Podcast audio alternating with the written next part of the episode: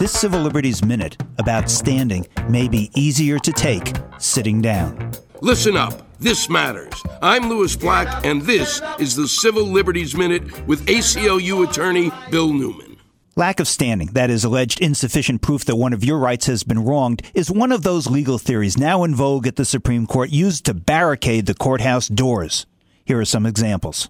The Supreme Court has recently ruled that women employees at Walmart, consistently discriminated against by that company from sea to shining sea, could not bring a class action lawsuit. This court also has decided that a victim of illegal torture cannot sue unless he knows beforehand which government official was responsible for having him tortured. Lack of specificity in the pleadings was fatal to his case, said the court. The court similarly decided that if a prosecutor intentionally withholds evidence of innocence and sends an innocent person to prison for decades, the innocent person can't sue because the prosecutor enjoys immunity. So ruled the court.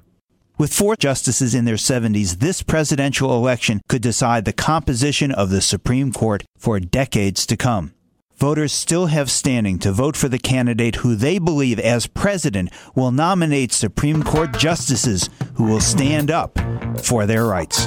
The Civil Liberties Minute is made possible by the American Civil Liberties Union. Get up, stand up. Because freedom can't defend itself. Stand up for your right.